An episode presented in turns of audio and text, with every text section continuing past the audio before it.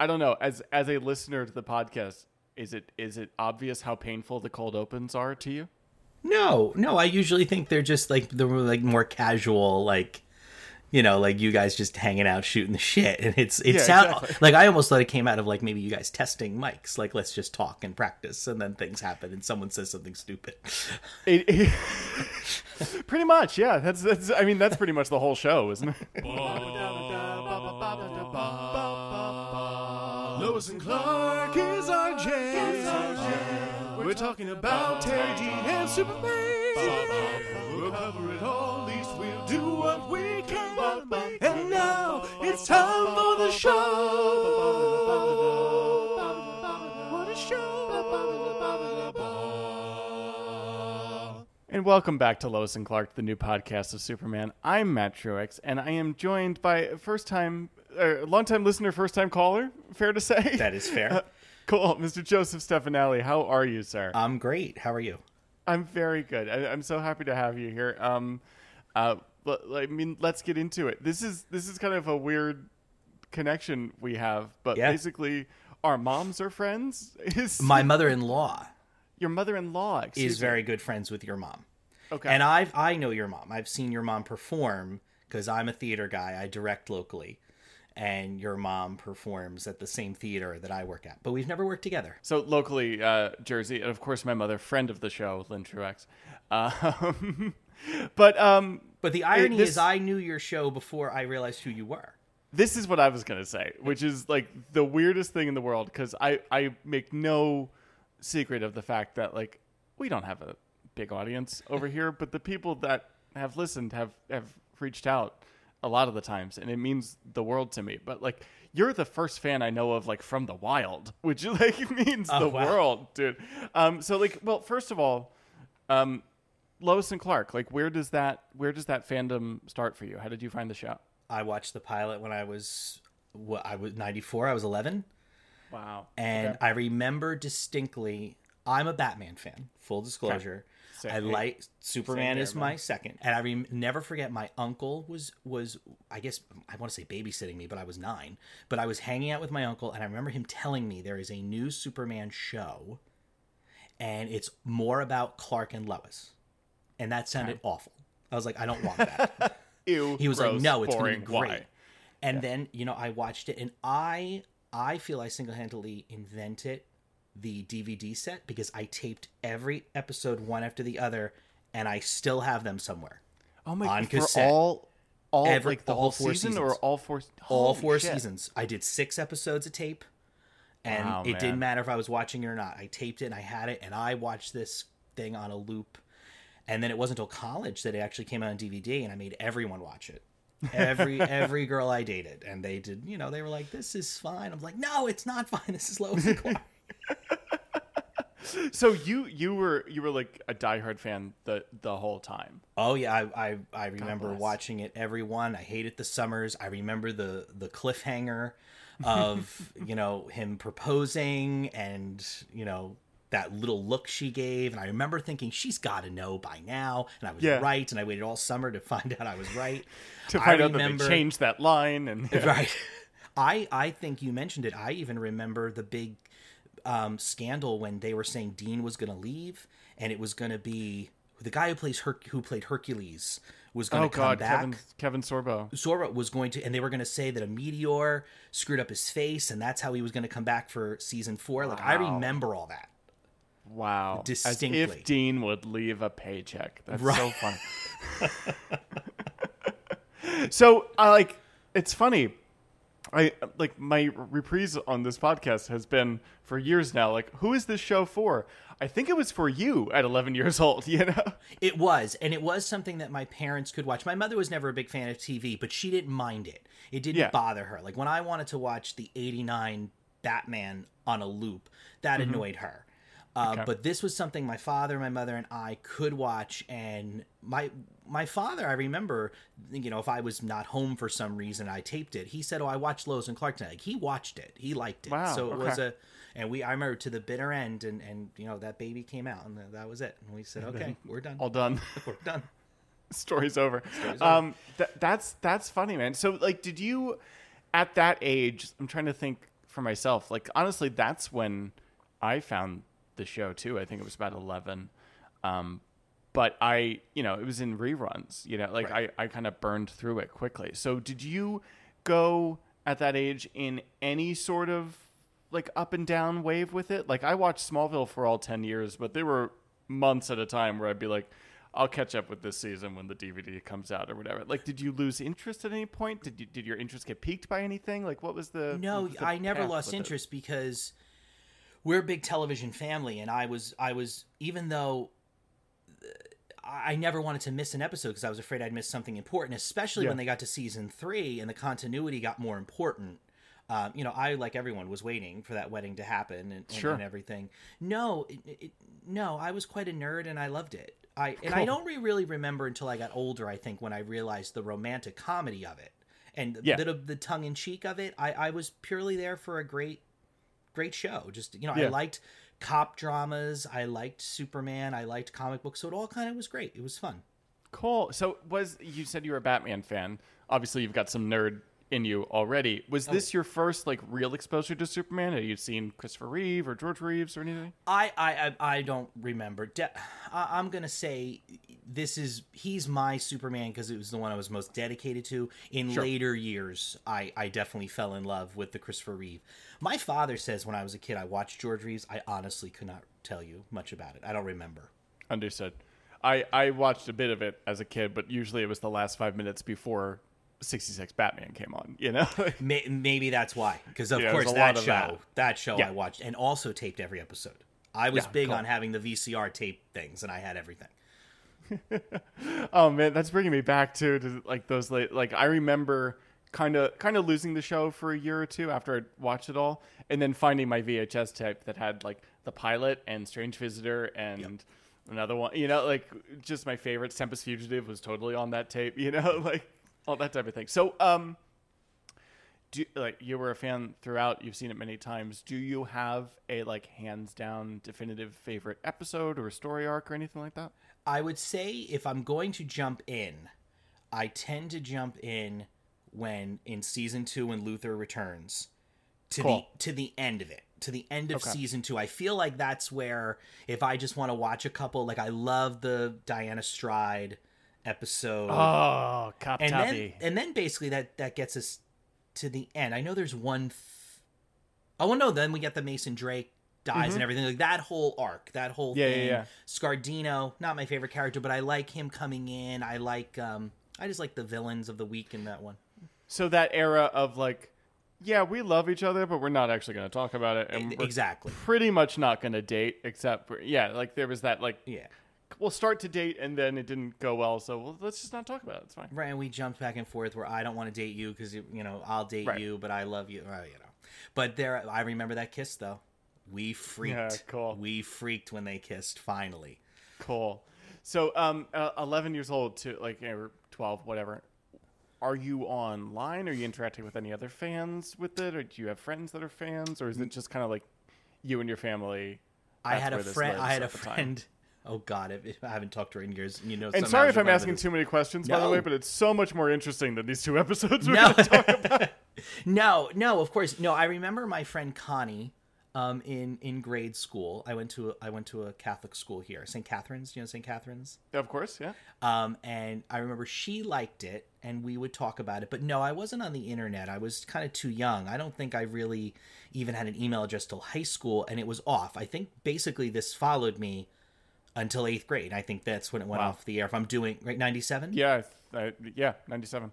So yeah, so I I once I got into high school. Which, let's be honest, in high school, I probably would have hid the fact I was watching Lois and Clark. I New Adventures of understand. So I didn't have to. It was great. It was a I, middle school I talked about Charmed to one person in high school. I understand completely. I never watched that. You always bring that show up, and I oh, never oh, watched. it's just because it like I don't know. I was I was so hard for it, and then immediately like something clicked, and I hated it. Like you know, like that type of thing. Um, sorry, keep going. I totally cut you off. No, no, no. That that was it. So though, no, I never had. To, I never was online about it. and I never really. It was based on my family and my one friend, but Okay. maybe other kids were watching it. I don't know.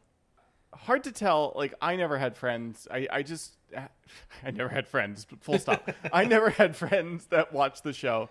But like years later, when I got geekier friends, there were people that like maybe had seen season one and then were told to stop, or like you know, had seen bits of it, or at least knew it existed. You know, but no one had like really watched the whole thing um, that I knew of until I started the podcast and met fine people like yourself. So here I'll we are. I'll tell you, Um, I when HBO. So the reason I started listening to you was because of HBO Max. Brought it Oh, back. really? Oh, that was my next question. Is like how to And, yeah, cool. And I watched it, and I have all the DVDs, but I don't even have a DVD player anymore. So I watched it on HBO Max, and then I said to myself, "Why am I not looking for podcasts? Because I love entertainment podcasts." So I and I and I found you, and you're really the only show in town. Oh, I appreciate that. There, there was another one. I, I don't mean to say like there was another one. We ran them out.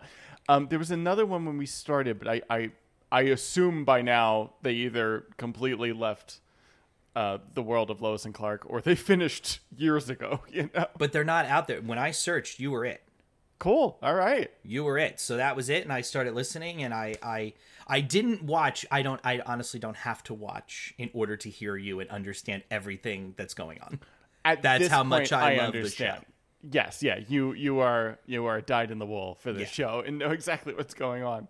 Um, well, cool, man. Well, thank you first of all so much for listening and being being proof that someone in the wild that I haven't had on the show listens before. I really do appreciate it. that's awesome Um, but let's let's jump in here. I'm sorry after all that praise that I gave you these two episodes, but I i don't hate This- these episodes i was actually I excited about hate this strong. Okay. Um, we've got a lot to talk about for sure. yeah Uh, we've got episode 406 and 407, The People vs. Lois Lane and Dead Lois Walking, um, aired October 27th and October, or excuse me, November 10th of 1996.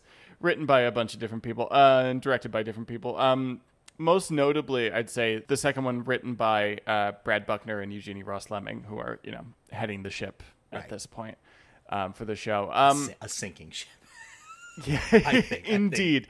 Sinking indeed. Right Let's into an look iceberg. at some ratings here. We started the season off with uh, 12.2 million. Um, we had a season high for the wedding, not surprisingly, at 14.9. The real wedding? The people real actually watched that episode Weird enough, right? i'd rather watch the clone episode they didn't come back for it. Let's say that. Um, though there's a weird thing here. So the episode before this has 12.7. Dead or People vs. Lois Lane, new series low, 11.1 million people. But then they gain another 1.1 million with 12.2 for the second one. So I'm like, what happened there? You know, like was it was it i mean dare i say it was the weekend of halloween It I was the just gonna say everyone's getting ready for Halloween and just getting plastered on a Sunday night because you can't during the week or something. You know, like I, I don't know, but I'm maybe so there is embarrassed that I Halloween have to- craziness there. I have to ask this question because I looked it up. What is the episode before Uh, Dead Lois? No, I'm sorry. Uh, People versus Lois Lane. What is the episode before? the episode before is Brutal Youth. oh, right, because that's how they get in the house and we get to see. Right. That's, I, that's how they get the house, and that's why we catch them here. You know, okay. Well, I mean, let's let's be honest. That's why this. That's Yeah, why I- People versus yes. Lois Lane. Yes, Though that does have I- a nice George Reeves Superman, Jimmy Olsen in there. I can't think. of totally. name, It, it's nice. got it's a good villain of the week story, um, and tackles some interesting Superman concepts with you know him not going to age or whatever. Right. Um, that's kind of the type of thing that I'm I'm missing from these two episodes. Like, let's just jump into it. And here's the thing: I thought about like should I've covered these like two episodes at a time things differently in the past. I'm like, should we just go like villain plot and then other things? But like, there is there is so little plot here that it feels like it was a one episode thing that they're like this is too big a like moment for them so let's stretch it I but guess. i feel like I tell me if i'm wrong but i feel like we can kind of go more or less through the story and not go for three hours here because fine there's with not that. I'm fine yeah there's that. not too much here um, um, we've got lois and clark immediately here playing house and putting up wallpaper and and Lois, for me, very off model for a lot of these episodes. Like immediately reading wedding magazines, my first and note. figuring out right. Okay, Lois does not read wedding magazines. Read, Lois does not read wedding magazines. She is shit at being undercover later. Like it's almost like she's a sitcom actor or a character without the jokes throughout Yes. this episode. It's really weird, isn't it? Yes, and I actually felt through this whole, and of course, I don't want to jump on who who was a good episode for, but I actually feel that Dean had the better of this in this arc. I totally Than did she too, did. It, he's got he's the only one kind of making decisions and having agency, and you know, Yeah. like it was weird. I was thinking about that because I'm like, she is just totally going through the motions here. I- In many ways, like plot wise, she's got no decisions to make until arguably the second one, but even still. But even still, But like, but she's behind bars, you know, for a lot of this. She's not even the one that asks him to break her out, which no, let's be honest. no. she said, yeah, she says no to it. But I'm like, this is off model for either of you to do this. Like, there's a better story to be told with keeping her in jail and letting her do stuff from the inside or whatever. Mm-hmm. But maybe at least that could have been something where she's like, you know, you're you're a great reporter, Clark. I, I love you so much, but I'm Lois Lane. If someone's gonna get to the bottom of it, it's me. You have to get me out of here. You know, like the Yeah. I don't like I don't like either version of this, but I'm like at least that would have been something. And like, if his wife was asking him, maybe that is just the oomph he would need to justify him doing it. I don't know. I We're totally even- jumping ahead. I already w- went against what I said. No, but I can even get a, I can get behind in the second half, in the second episode of him doing it out of desperation. But he he says he'll do it immediately. She is in jail. She hasn't even had a trial, and he's like, "I'll break you out if you're like." Yeah. No, no, he would never say that. yeah, yeah And that that is totally that did bother me. This, That- that's that a character another- that would never happen. yeah, another great example of just like this is this is them off model, which is why it's so weird to see like Eugenie and and and Brad wrote the second one. You know, like they were heavily involved in these episodes. It's so weird. Not that I think that they're you know flawless or can't be you know um, their their decisions can't be uh, taken into question, especially in this season. But it's just like you'd think they'd have a better handle on on how these characters are are portrayed throughout, but they, they really don't in these episodes. Were they around for season one? No. No, And I not think not to my knowledge. Maybe as maybe as writers, but I I don't think so. I think that might have been a part of it because I see this this arc as a, a callback to season one. You know, there's no aliens, there's no magic, there's no ghosts. It's you know, Yeah. there's the hologram, but that's science, and I can equate. They that always with, like, did the kind of weird Man. comic-y science in Right. that type of story, like you're saying. and and I kind of feel like maybe this was out of their wheelhouse. Unless you give them an alien or you give them a ghost, they really didn't know what to do, and you know maybe they were just trying something so that not all of season four was. I mean, let's face it, season four is all Daffy shit. da- daffy shit.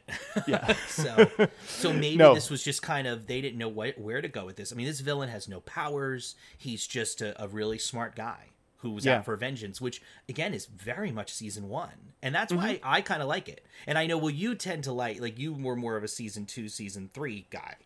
See, I A like- hundred percent. Season one is where I really I still go back to. I really Yeah. like season one because I. I I liked when they were just reporters, like you know, go out and right get the story. when it was a little more and and also to its credit like you know deborah joy the life bringer um under understood what she was doing and that's it like that that was the one where you feel like there is a definite direction and someone at the helm and someone who wants this to be a love story first and foremost a romantic comedy but a love story and then has the super stuff in it whereas later on obviously network and whatnot i think that all gets gets a little more muddled. So I totally understand what you're saying.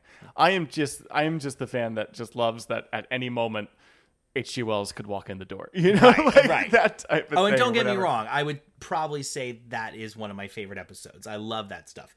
Cheers But to you. but I don't know. There was something about this. Like when you said these are the episodes, and even when you asked me, I could tell in the text you were like, "Do you mind?" I was like, "I to- I'm fine with this." like to me, it's the Leslie Luckabee, the Tempus, and then the Mm. Tempus episode, then this. Like those are what I look forward to in season four. Cool. Yeah, I've, I, Leslie Luckabee will be interesting. I, I don't I don't know who's covering those yet, but I'm I'm excited for him. Um. Anyway, off model Lois, right? Yeah, She won't time. let she won't let Clark do the wallpaper because she read in the the uh, marriage magazine that you know newlyweds should bond, and I'm like, bitch, you bonded at this point. Like you guys are pretty solid. Um, but then the plot gets going. Like she gets a call from this guy Sykes. There's a lot in this episode, these episodes, of um, a Grand Lois and Clark tradition of backstory with characters we've never seen before. it's it's it's the bad brain Johnson of it all with with Sykes here, um, and then you know uh, Professor Cole later on too. And of course, But, it was um, right before they met. That's always the line. This was right, Right. before you showed up, Clark. right, right, right, before that. Um, yeah, she she gets a call from Sykes, like no hard feelings, bygones be bygones, but like I, I gotta tell you something crazy about some other crime that's going on. So, um, you know, she speeds off to meet him in the park. Um, I like Clark taking the time then to do the wallpaper, though. Again, it feels a little off model to me because I'm like, I don't really think he'd he'd risk the wrath of Lois Lane here just to do this wallpaper Right. really quickly. Um, again, it's like that that Clark can can kind of do no wrong in these episodes, and th- that's odd to me. Um, it's something I will be keeping an eye on as the show goes forward here because I mean, am I overthinking four- it to say that it symbol it foreshadows the fact that he's going to cheat and do something wrong later? Am I giving the Oh. show way too much credit? Yes, but I'll take it. Like Okay. as a fan read, fine. Thank you very much. Um, you you've maybe I don't know if you've seen season four more than I have, but um, do you have a sense that this continues? That this type of characterization of of them continues on? Because like there are some good Lois episodes coming up. yeah. Uh, well, no. no, he's back to normal Clark Kent. The only time Okay. you really see him out of character is with Leslie Luckabee because he when he gets Right. mad, he's mad. Like he doesn't he does kind of like, you know, get all aggressive when it comes to him hitting on Lois, but no, this was out of it gets back to goofy Clark Kent. You know. Okay, that's comforting to hear. Thank you. Um, anyway, she goes to the park. We've already seen Sykes, like, as soon as he hangs up the phone with Lois, basically, kind of powwows with Dr. Cole, um, who is Bad hairpiece. bad hairpiece. Bad hairpiece. But I like his performance. Alan Ricks, Rickens, I, I don't really know him from anything else. L.A. but- Law. He's he was a Oh, is that his thing? that was his big show for him. That's yeah. Okay. But I, I thought a very, you know, the problems with this episode are not his fault. I thought he was a fairly well written, like, villain of the week. I agree. two weeks for them. Hmm. I like his his shtick with uh, the voice recorder the whole time of Mm-hmm. you know like uh, r- note to self: uh, cut Sykes in for a bigger piece of the pie, and then as Sykes dies, cancel. note to self. You know, like, I did like that. you know that type of shit. I'm I'm always involved for. Um, but she goes to the park to meet Sykes. Sykes has been handed the tricky gun by uh, Professor Cole and winds up. Lois shoots him without pulling the trigger, Right. and of course it's all caught on camera by the other plant who's in the park and whatnot. And now we've got an episode going. Wh- but here's my question. Maybe maybe you Um, Please, please. What was what did Sykes think was going to happen? He kept saying, "No, point the gun at me. Point the gun at me." Well, was the plot we're going to show her threatening him? Threatening me. Yes. I guess. and you're gonna get it on camera, Professor Cole, and everything's gonna be fine. Doctor Cole, whatever. I think professor because he always has elbow patches. So I always thought oh, you look like a professor. that's that's that's a college professor. Uh, well, I, I I have the characters, you know, thing, up, or I had Alan Rickson up on IMDb in front of me, and it kept saying Professor Cole, and I'm like, I don't remember Professor, but maybe I wasn't paying enough attention. And clearly, I didn't catch the patches. Thank you so much. um, but we're immediately like, like the legal system. Say what you want about Metropolis, legal system works very quickly. Well, they're running for governor because all DAs run for governor. Right, right. Especially when needed for a plot. Right. Um, but yeah, the DA of uh, Metropolis, whose name I did not catch, no. um, but is a good good scumbag DA. Yeah, and he's a Um, that guy. Like he always plays a scumbag. Totally. You're a Uh, West him- Wing fan, right? Did you recognize him from West Wing? No, I haven't seen all of West Wing, but I Oh. like West Wing. He does a one episode in season four that's really, really good in the West Wing. Oh, my fiance will be happy to learn that. But Oh, I- yeah, he's really good. really, she'll be happy I didn't make her watch these episodes, but I'll tell her. Um, but like uh, Lois immediately getting arraigned. Uh, it's the DA and like his Marcia Cross looking assistant. Yeah, You know, um, that was blatant. yeah. Uh, but obviously, it's all politically motivated because he's up for re-election and his numbers aren't good, and he's you know powwowing with with his assistant or his lawyer. Maybe is who she is. I don't. know. I think she's. I, I always thought she was like his public relations guy or campaign Yeah, oh. manager. Maybe campaign manager. That's a good call. Does she even appear in the second episode? No, she's gone. Yeah, we quick. paid her for one. We were done with Yeah, her. exactly. All done. um, we had to keep everybody else for two. Like that's come on, we're not doing everybody. Um, but Clark shows up here. I like that he shows up in his t-shirt. Like clearly he just like super sped over here. You know, like he didn't bother putting on a tie or whatever. Uh, but immediately threatening the DA, and like we we've defined at this point that nobody that we meet really in these episodes is going to be a good guy. You know, like, Right. it's all terrible. Um, and we get Lois in jail with the abusive guard and her weird cellmate. Um, Very weird. Yeah, and, and like Lois, uh, this is the one thing where I was like, Lois a little on character here, where she's like, well, I'll use my time in jail to weed out corruption and figure out what it's really like on the inside. I'm like, yeah, okay. Yeah. That was good. Though I, I just wonder why the guard was that mean. I don't understand what I her issue know. was. It And then she was said she's a counselor. I was like, You're a guard. You're dressed as a guard. Yeah, it was very stereotypical women's Yeah. prison guard stuff. It wasn't it wasn't good. Um, we do get one of the weirdest Batman references I know. of the whole show here. I knew you were gonna love that. oh my god, it's so strange. Where Superman shows up for the first time and weird cellmate is like, "The Caped Crusader." No, that's Batman. It's just like why? why So is so is that acknowledgement of Batman in this universe, or is or is this a wink to the audience like I'm Superman and there's a fake guy? Like I don't know. Let let me let me do the fan thing here. Whereas like the the Lakes owning the Batmobile in season three Right. is as much as I need to know that Batman exists. So Oh, you don't think that they took the they stole the 1989 movie prop? That's how No. I always read it. really? I always read that they stole it from the movie set. I never heard that as we have Batman's Batmobile. I always assumed that this was not their first foray into fucking with superheroes. Okay. Interesting. But he does say, I heard, you know, in season two, he says, You're going to hear me in Gotham City. Like, he makes that yes. joke. That was the the other thing I was going to bring up. Yeah. So like if Gotham's real and he's Superman, I'm going to go ahead and say and say it and assume that there's a Batman involved somewhere Well, now I'm just And- mad that we never met him. Cuz I want between seasons him to have worked with him for a 2nd Mm-hmm. You know, like that's just the fan I want, especially like this era Val Kilmer Yep. uh, Batman or, or George Clooney Batman, like Dean Cain fits into that world just fine, you know? Oh, Very much so. Um, so I like that idea, but I just like, again, just throwing out these seeds for the tree that never grows. you know? Right. Maybe that was season five. Yeah. Um, this is the first time where he's like, I could get you out of here. And she says no, right? It is. Yeah. Um, so instead, he, he capes out and flies away. He and she looks out. up. She looks up at him going, and I'm like, Where'd he go? Isn't this a hallway? Yeah, like what are you looking at? Teri's just so used to doing this. You know? um. Uh. Then what happens? A lot of plot stuff. Like Superman does an impromptu press conference with the DA and kind of like Which was clever. Which was Which a was clever. I- way to work it.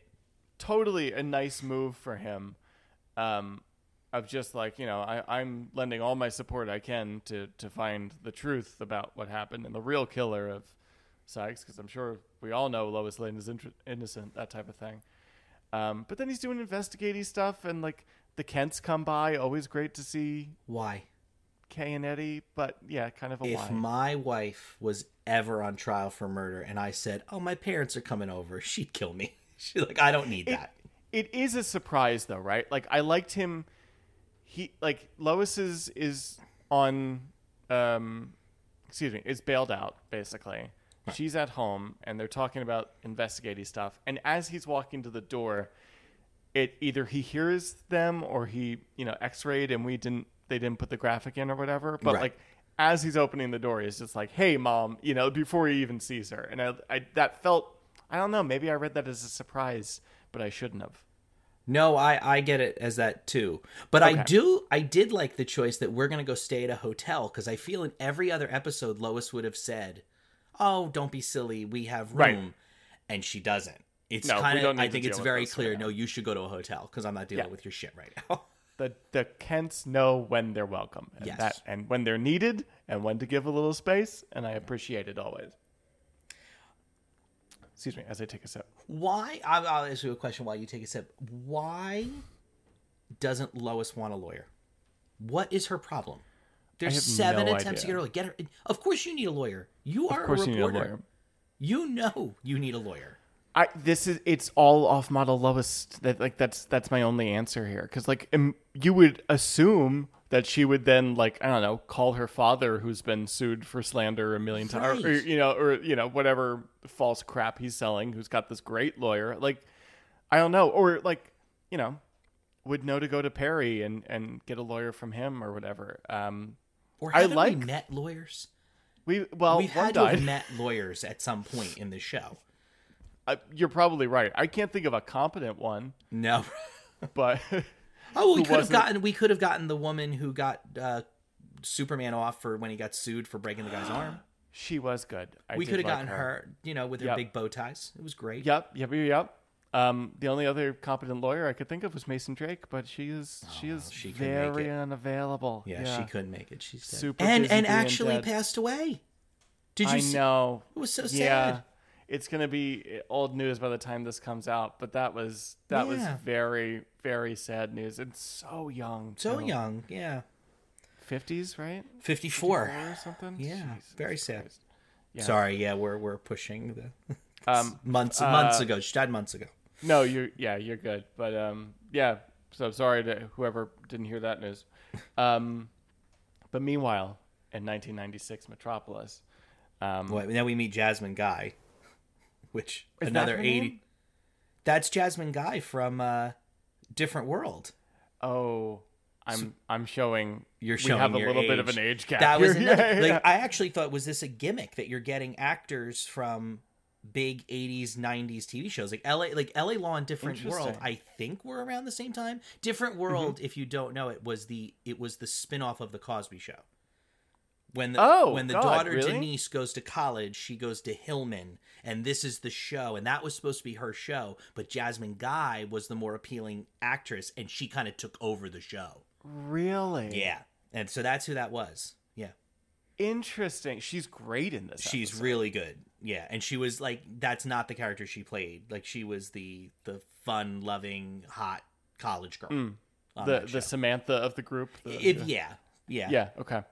Interesting. no, she's she's great here for as Lois's um, lawyer, whose name was i wrote Pause. down jasmine guy the whole time yeah. Pause for Angela Winters, of course. angela winters Why not?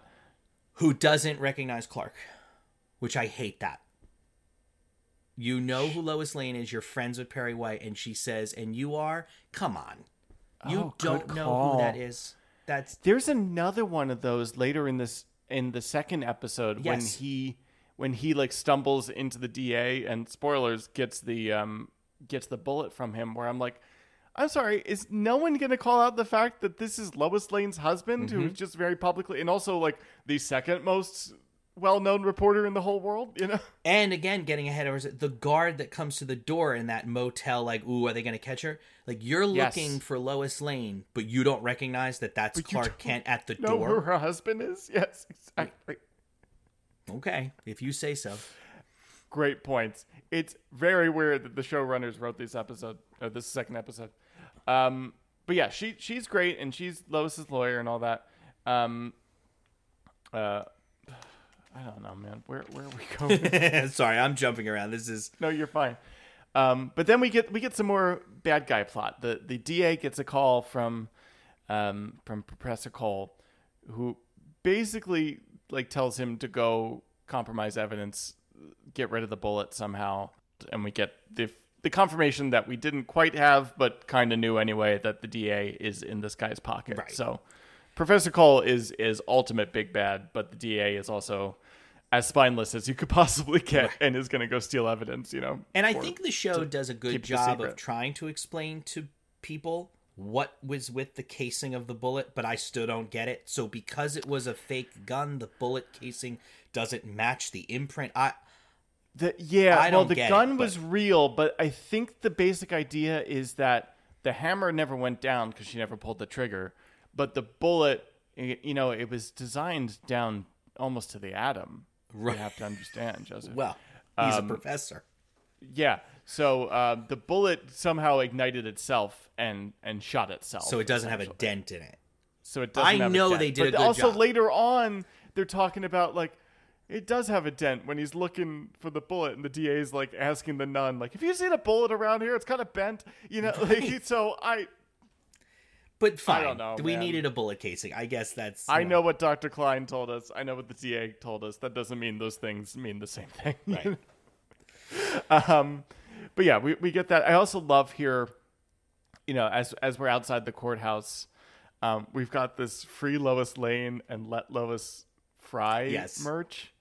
Oh my god, talk about prop watch. I want a free Lois Lane T-shirt so badly now. I mean, I think you could make one that looks just as good as the props that were hanging. As the like just you know Arial bold props that were there. Man, That and the pennants, where it's just like they oh, had to have known at that point they weren't getting renewed. I was like, you knew, Right? You knew right there. that and we're constantly jumping ahead but like later Sorry. on they're they're you know clark when clark breaks them out breaks them when clark breaks lois out and is like it's just like we're the fugitive remember that show the fugitive the fugitive it's just like how long did that take it's like well it ran four years and it's just like oh Yeah, it, weird you know like I think that was a little Maybe- wink to the show. Yeah maybe just a cutesy season four reference but now means a lot more it's interesting And while we're on that topic, I'm sorry. Please. You can talk about that show all you want, but you're not going to acknowledge the Academy Award nominated movie of The Fugitive, which is really what everyone watching this knows. We're not going to acknowledge Thing Harrison most Ford people know him. for right No, we're going to talk about the four season television show that's so dated no one knew what it was. we can't bring that up because our friend Batman fought a guy named Two Face who looked a lot like the cop in that movie. So like maybe that movie just doesn't exist here. You know, I, I it's really hard to say, dude. Um, meanwhile, like Lois gets back in jail. She's doing like 2,500 push-ups while she's waiting for Superman to come and kiss her and bend the bars and stuff. No. Yeah, I don't think Now, in possible. fairness, she cheats for the last 500, but I'm like, the fact that you're like telling, you're skipping book club so that you could do your 2,500 push ups at all is fucking insane to me. Yeah. I don't think Superman could Um, do that many. No, of course not. Um, but yeah, this is the first note I have where like, you know, Superman comes, he bends the bars open so he can be with her and and kiss her, and he totally wants to break her out and all that. But it's just like the romantic stuff isn't really hitting for me. I agree with you. In this episode. And it's it's i don't know what's missing. And i think i think excuse me maybe i do. I think what's missing is like the kind of emotional truth. Like in all the dumb episodes the reason why the romantic stuff hits for me is because they have something emotional you know in their love life that they're working through. And here it's just like I've got to, I miss you. I've got to break you out of prison, and it just feels false. I Well, well, they're happy. There's no Yeah, there's no not. issue with their marriage. They're they're we've established not only are they happy, but they have two crockpots. Who's not happy with two crockpots? I did like that. Um, so I think that I think that's where because you know the the emotional scene I always think of when I think of their great emotional scene is with the the lakes episode, but that's Yes. where they're so in trouble emotionally, and I think you you're hitting it because there's nowhere to go. Yeah, And dare I Yeah, say, you're- maybe that's where season four has a problem because they're really falters. they never. It's not like well, I mean they they have that one episode where she becomes editor, but like I really don't think Love that that's marriage problems. No, no, but that, but it, but it is, and it's power dynamic problems, Right. which I love very much in that. That is like that is the golden gem in in season four. I agree with you. Where I'm just like, this is fucking perfect. Um, but yeah, I, I agree with you. Like even the episode, um, before this with brutal youth, like that emotional stuff hits because she's afraid of him Yeah. not growing old with her. Right. You know, like she's she's afraid that she's kind of signed up for this half a married life kind of, you know? And and like that's really rings beautiful and true in that episode whereas here it's just it's just kind of gutless. Yeah. We know she's not going to stay in jail forever, you know. Like it actually would have actually would have been kind of nice if in the beginning he insists on using his superpowers to wallpaper, and then at least they could have a fight about it. Yeah, like, you would've can't always do this. That Like- would have been great. Like let's have a quick little fight, and then that that's the episode. Like, well, you can't always use your powers to save me. You can't always use. Well, here you go. I want to use my powers to break you out. See, you and I could have just we could have reset Yep, this. solved it. Where? Why didn't they call? Um, and this is the first time too where like the this is one thing I do like, and it's not really an emotional thing, but it's just a little character thing where like she is defending the image of Superman, and she's reminding him like you can't do that. People look up to you. You can't just break me out of here. And it just that is a one moment here where that is the one moment here where it just kind of speaks to me of like this is why I always say like it is she is just as much of the Superman thing as him at a certain point. And and this is a, a good example of that where she is she is as invested and as protective of the Superman persona as he is, in this case even more so. And I never realized that until you said it in a previous episode. That was something, and that is something Teri Hatcher only. No other Lois Lane has Totally. ever done that. Totally. You could argue I guess Erica Durance later on Yeah. in that show, but but yeah, it, it, it certainly started with her um, for me, and and in the comics too. In fairness, Oh, of course, but, yes. uh, in live action, um, absolutely. Um, but meanwhile, like, um, sorry, we didn't even talked about him, but Professor Cole has this bad, like, nerdy assistant who is now helping him with all his nefarious stuff, and we see him drug Perry in the elevator in like a weird slow mo Yeah. shot. Almost like he was going to kill him. Like that in any other show, Yeah. like you just killed him. Or you'd think like fade out on the guy behind Perry, like getting the hypodermic out or something, but it's just like Perry turns around and goes like, "Oh no!" and that's the fade. You know, it's really weird. Um, I will always love though Superman uh, on the stand in the courtroom. So like we're we're at trial for Lois. Clark's sitting there. Superman gets called to the stand, and Clark suddenly has like a coughing fit and has to leave. Well, and did the And Superman did the in. DA just have a plan for if he didn't show up? Called him in contempt or Right. you know what something was your plan? like you were that. just going to say it and stand there and wait. Even the judge says, "Well, you you going to call help? What are you going to do?" I did love that. Um, I also just it's part of me that's like, if I were a betting man and the sleazy DA, I'd be like, if I call Superman to the stand at Lois Lane's trial, I bet he's gonna show up. Yeah, maybe. I guess You so. know, like may- maybe there's that, but I did have that type of like.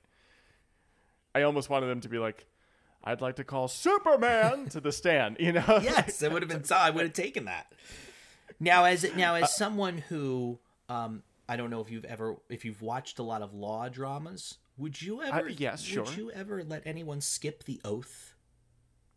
no, I don't think I- Jesus could get on a stand and we would skip the oath. I'm pretty sure you have to say the oath. I, I agree with you. There's something so comic booky about that for me, um, in like a stupid Silver Age way. Yeah. That I'm like, maybe it does fit with the show, but like, yeah. uh, It also like part of me thinks Superman would have wanted to insist on taking. Yes. you know. Unless, but maybe that's how he thought. Well, in case I have to lie, because I don't love Lois Maybe. Lane. Clark loves Lois Lane. Like, Right. I I lo- yeah. That's that's so the show to me that I did like it, where it's just like, first of all, I liked the question, Superman, are you infallible? You know, all this questioning of him, and I was waiting for objections, and they never really came. And I'm like, I don't know if you watch Legal Eagle on YouTube, but that guy could do a fucking masterclass on these episodes. I don't, but now I'm interested. um, real, really interesting uh, YouTube guy. I forget the lawyer's name. Forgive me, but Legal Eagle. He handles like cases of the day. If you don't understand what's going on with this giant case or whatever, he'll he'll go into it. But he'll also like look at an episode of The Good Wife and be like, eh, not really. I would have ejected there. You know. oh, all right. Um, yeah, it's it's fun stuff, but worth worth your time. They did real quick. He did an episode on um, Batman the Animated Series, The Trial, when all the villains in Arkham put Batman up for trial, and like the DA that hates Batman has to defend him. Um, and it like go fig, it doesn't hold up legally, but very very fun episode. So highly recommend. Oh, I'll have to watch that. Totally. Um, but this is uh, we've est- God. Maybe we should have established more plotty things earlier. Like the villain's whole thing, his gimmick, I guess, is that he's got this holographic technology. At least it's what he's using for the most of in this first episode. Yeah. So he's like we see it previewed with a holographic um, butterfly situation. Uh, there's a Lois walking down the street with a gun in her hand uh, that winds up being a hologram and walks right through Clark. I like that Uh, you is keep saying hologram because they use Let's the term this. hallucination. That's not what a hallucination is. This is a big note for me. Yes. Bizarre to me because they keep saying hallucination, but like they've dealt with holograms before. Right. Holograms got him out of like Clark Kent Superman waters in the past. You know, like But what a hallucination implies that that gimmick is putting things into people's brains and making them see Lois Lane. Right, which there is kind of talk of that, like it targets the cerebral cortex or whatever fucking part of the brain they mentioned that is So maybe that's what it to is. deal with that. It's very the box from Batman Forever, if you will. Yes. Um, maybe maybe that's what they're going for, but like I'm with you the whole time they were saying hallucinations. I'm like, let's call a spade a spade here. It's a hologram, Right. you know? Especially because you, you you sound stupid saying it. Even other characters are calling Clark out at times for saying Yes. that. Like use another term. Right, right. Um, yeah, but he's so insistent this whole episode using that. But I'll tell you It's why I really think it might have to be an hallucination because I don't think a hologram can sit. Like Perry sits. Maybe that's why it's supposed to be we're it is- imagining him sitting. I don't know. Uh, I don't know. They've got some great technology. They've got take away your disguise technology in the second episode. So I, I, I'm not putting it past them. I, I really don't know. Um, but also, like, are we saying that? this is very like if a tree fell in the woods. Um, if you're not looking at the sky when the the comet is the hologram is happening, that it isn't there. Like it's only there because it's being perceived, and that's why it's a hallucination. I, I think so. Oh God, we're already thinking more about it than they did. Oh, But Clark is on the stand. They get into like, do you love Lois Lane, Superman? No, Clark Kent loves Lois Lane. perjury And it's- averted. Yeah, and and I I believe in that love the same way I respect in the truth and blah blah blah. You know, like that's nice kind of talking out of it there. Yes. Kay Callan is crying her eyes I knew out you'd love that. episode, I knew you would like, love that. fucking Kay, man. She's got another moment later on we'll talk about. But um, this is where like all of a sudden they do a hologram hallucination, whatever the fuck. Uh, is that supposed to be. Buckingham Palace? That is supposed to be Buckingham Palace. I love that it's got Big Ben right behind it too. Yes. You know? now, correct me if I'm wrong, but in a future episode, when Please do this. Yes. Yes. That's the hotel. Welcome to the show. Welcome to the fucking that's show, the dude. hotel that Clark and Lois get caught having sex in, right? Yes. Yes, it is. Because I'm like Nicely looking at done. that set, I was like, that's that, they're not even trying to hide it. Nope. They've also had um like lunch in this courtyard a billion times. Okay. They talked about wedding plans. They interviewed the lakes here. You know, like I couldn't even begin to tell you. Um, also, by the way, the entrance to the Gotham National Natural History Museum in Batman and Robin. Oh, that's so awesome. Isn't that fun? Um, Because that's what everyone look- sees because they turn it off after that scene. So everyone Right. knows that museum. so everyone knows what I'm talking about there. Um, anyway, yes, thank you so much for bringing that up. Um, but yeah, Clark zooms over to, to Buckingham Palace and basically finds the little thing that's projecting it, right? Like the little DirecTV dish that's hidden in a tree. Always right in a tree. The palace. it's always in a tree. laser eyes that and it, and it disappears and everybody's happy. Um, but they, they, they go for it here. It's as stereotypically English as you possibly could. You've got the beef eaters in their little beef eater hut and Uh-huh. that type of thing, you know? It's Oh, it's I fun. Totally thought it was fountain. London.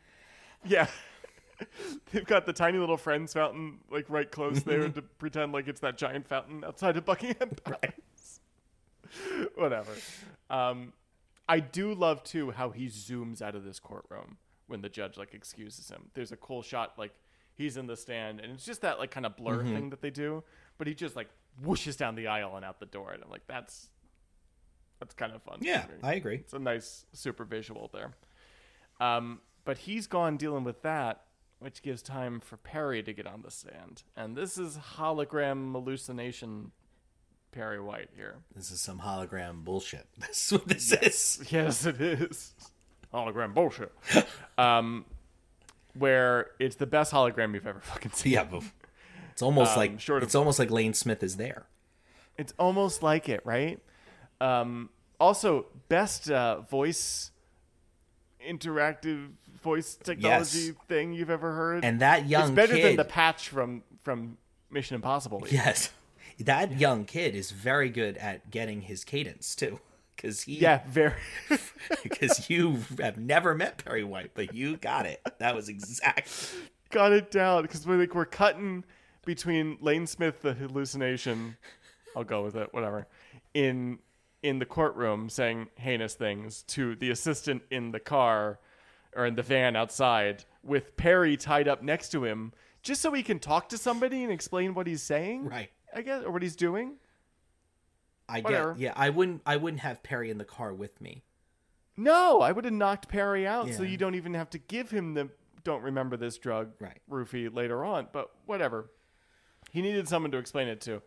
Um, but he is like basically live puppeting this hallucination hologram thing Mm-hmm. and making Perry say that Lois had this terrible grudge against Sykes and uh, you know always said that she'd get even with him one day blah blah blah and, and basically handing the DA the case you know And all kidding aside, good acting by Lane Smith. I thought this was a good scene for him. Totally. Yeah. Totally. Kind of plays the like there's an earnestness to it, but also a like little asleep Yeah. quality to it where you know like Yeah, his eyes at one point did a thing. I was like, that's not like that's how Mm-hmm. we know that's not him. That I thought was really interesting. I totally thought the same thing. And even even I liked the like sorry honey, but I'm on under oath. Like to the Yeah. you know like that that they threw that type of thing. I I liked that a lot. You're absolutely right. I also was kind of touched when he said I would think it was more like father daughter, and I forgot for a minute that's a hologram. I was like, oh shit, he didn't really say that. that really let that But ruins also the whole thing. Yeah, just setting it up for his home run of, of incriminating her, I guess. You know, whatever. Real prick, this hologram Perry, this, this assistant in the car. Um, but uh, verdict comes in pretty quickly. Very You know, quickly. like Lois is back in jail, and uh, says she's guilty of ignorance. Made the OJ This trial is- looked like a month. yeah, really. Um, this may, this is kind of white privilege, the TV show for a second, where like I knew the system was unfair to some people, but I never thought it would be unfair to me, which is very ignorant of Lois Lane of all people to say, Very. in my opinion. Yes, You I know, agree like I you. feel like she's she's a character that should have been understanding that this could happen Yes. very quickly for her. You know, and especially like you were there, Lois, right? You watched it. right, right. Did you really not know? Also, you've helped innocent people get off death row in the past. I'm sure. Right. If that wasn't an episode, I'm sure you've done it. You know, like The computer guy, she helped. She helped him break out of prison. The computer that's right. Again, season one. is this is a shout out to season one. No, you're absolutely right. So like, it very, again, hello, Lois just forgetting everything. Um, but we go to prison. Excuse me. But we go back to court, uh, just in time for the uh, verdict to be read of, of guilty on all counts, and Kay Callan's second greatest acting moment in this episode, where she just gives it no, Right. very audibly, very like Martha couldn't control herself for a moment, and I fucking loved it. And then they repeat it a bunch at the start of the next episode, Yes. where like Clark or Lois is just like reliving the moment constantly. Did and it's you like also Lois Lane is guilty. that No, that final verdict was had no drama to it? It was quick. Yeah. Like Very much Give so. me like give me the end of an episode of The Practice where I like stand there for a minute and go, which one is it? What are they like? Give me something. It was quick. Like because we, we, need that. Because we can't do the end of an episode of, of like Law and Order where it's just like, well, this will never stick, McCoy. We're gonna appeal and you know like whatever. I was like, I guess that you had 42 minutes, guys, and you had to get out of there. Yeah, yeah, they were. Uh, well, you know, there was just so much story to pack in. Well, we still haven't. We haven't even got episode, to dude. hybrid kryptonite. We haven't even got. God damn it! That's the thing too, where it's a two-parter. Like the the MacGuffin of it changes completely. I feel like. Do we have a single hallucination in the second episode? I don't believe we do, and we lose. I think we just gutter that. and we lose Jasmine Guy. We lose the district attorney, not the district Mm-hmm. attorney. Sorry, his campaign manager. we lose Marcia Cross. Yeah, yeah. yeah. Like, it, yeah, it, it feels like it's attempting to be a new episode. Did you notice though? It didn't even say to be continued. Did it not? No, it just did. like, that's not the end of the episode. Like I get there's continuity now, and we every episode links, but come on, that that's a two Yeah. that's a cliffhanger. Did I imagine to be continued in my head, or maybe you HBO? Did you watch it on HBO? I did, I must have imagined it. That's fucking crazy. Okay. yeah. Wow. I made a note of that. right. I wrote that down. I said there's no to be continued. That's Yeah, Does- that is bizarre. very Um, there absolutely should have been, because it is just like a t- it's not named parts one and two, but it is of course it yeah. simply a two-parter story. Yeah. Um, we wake up, or we wake up.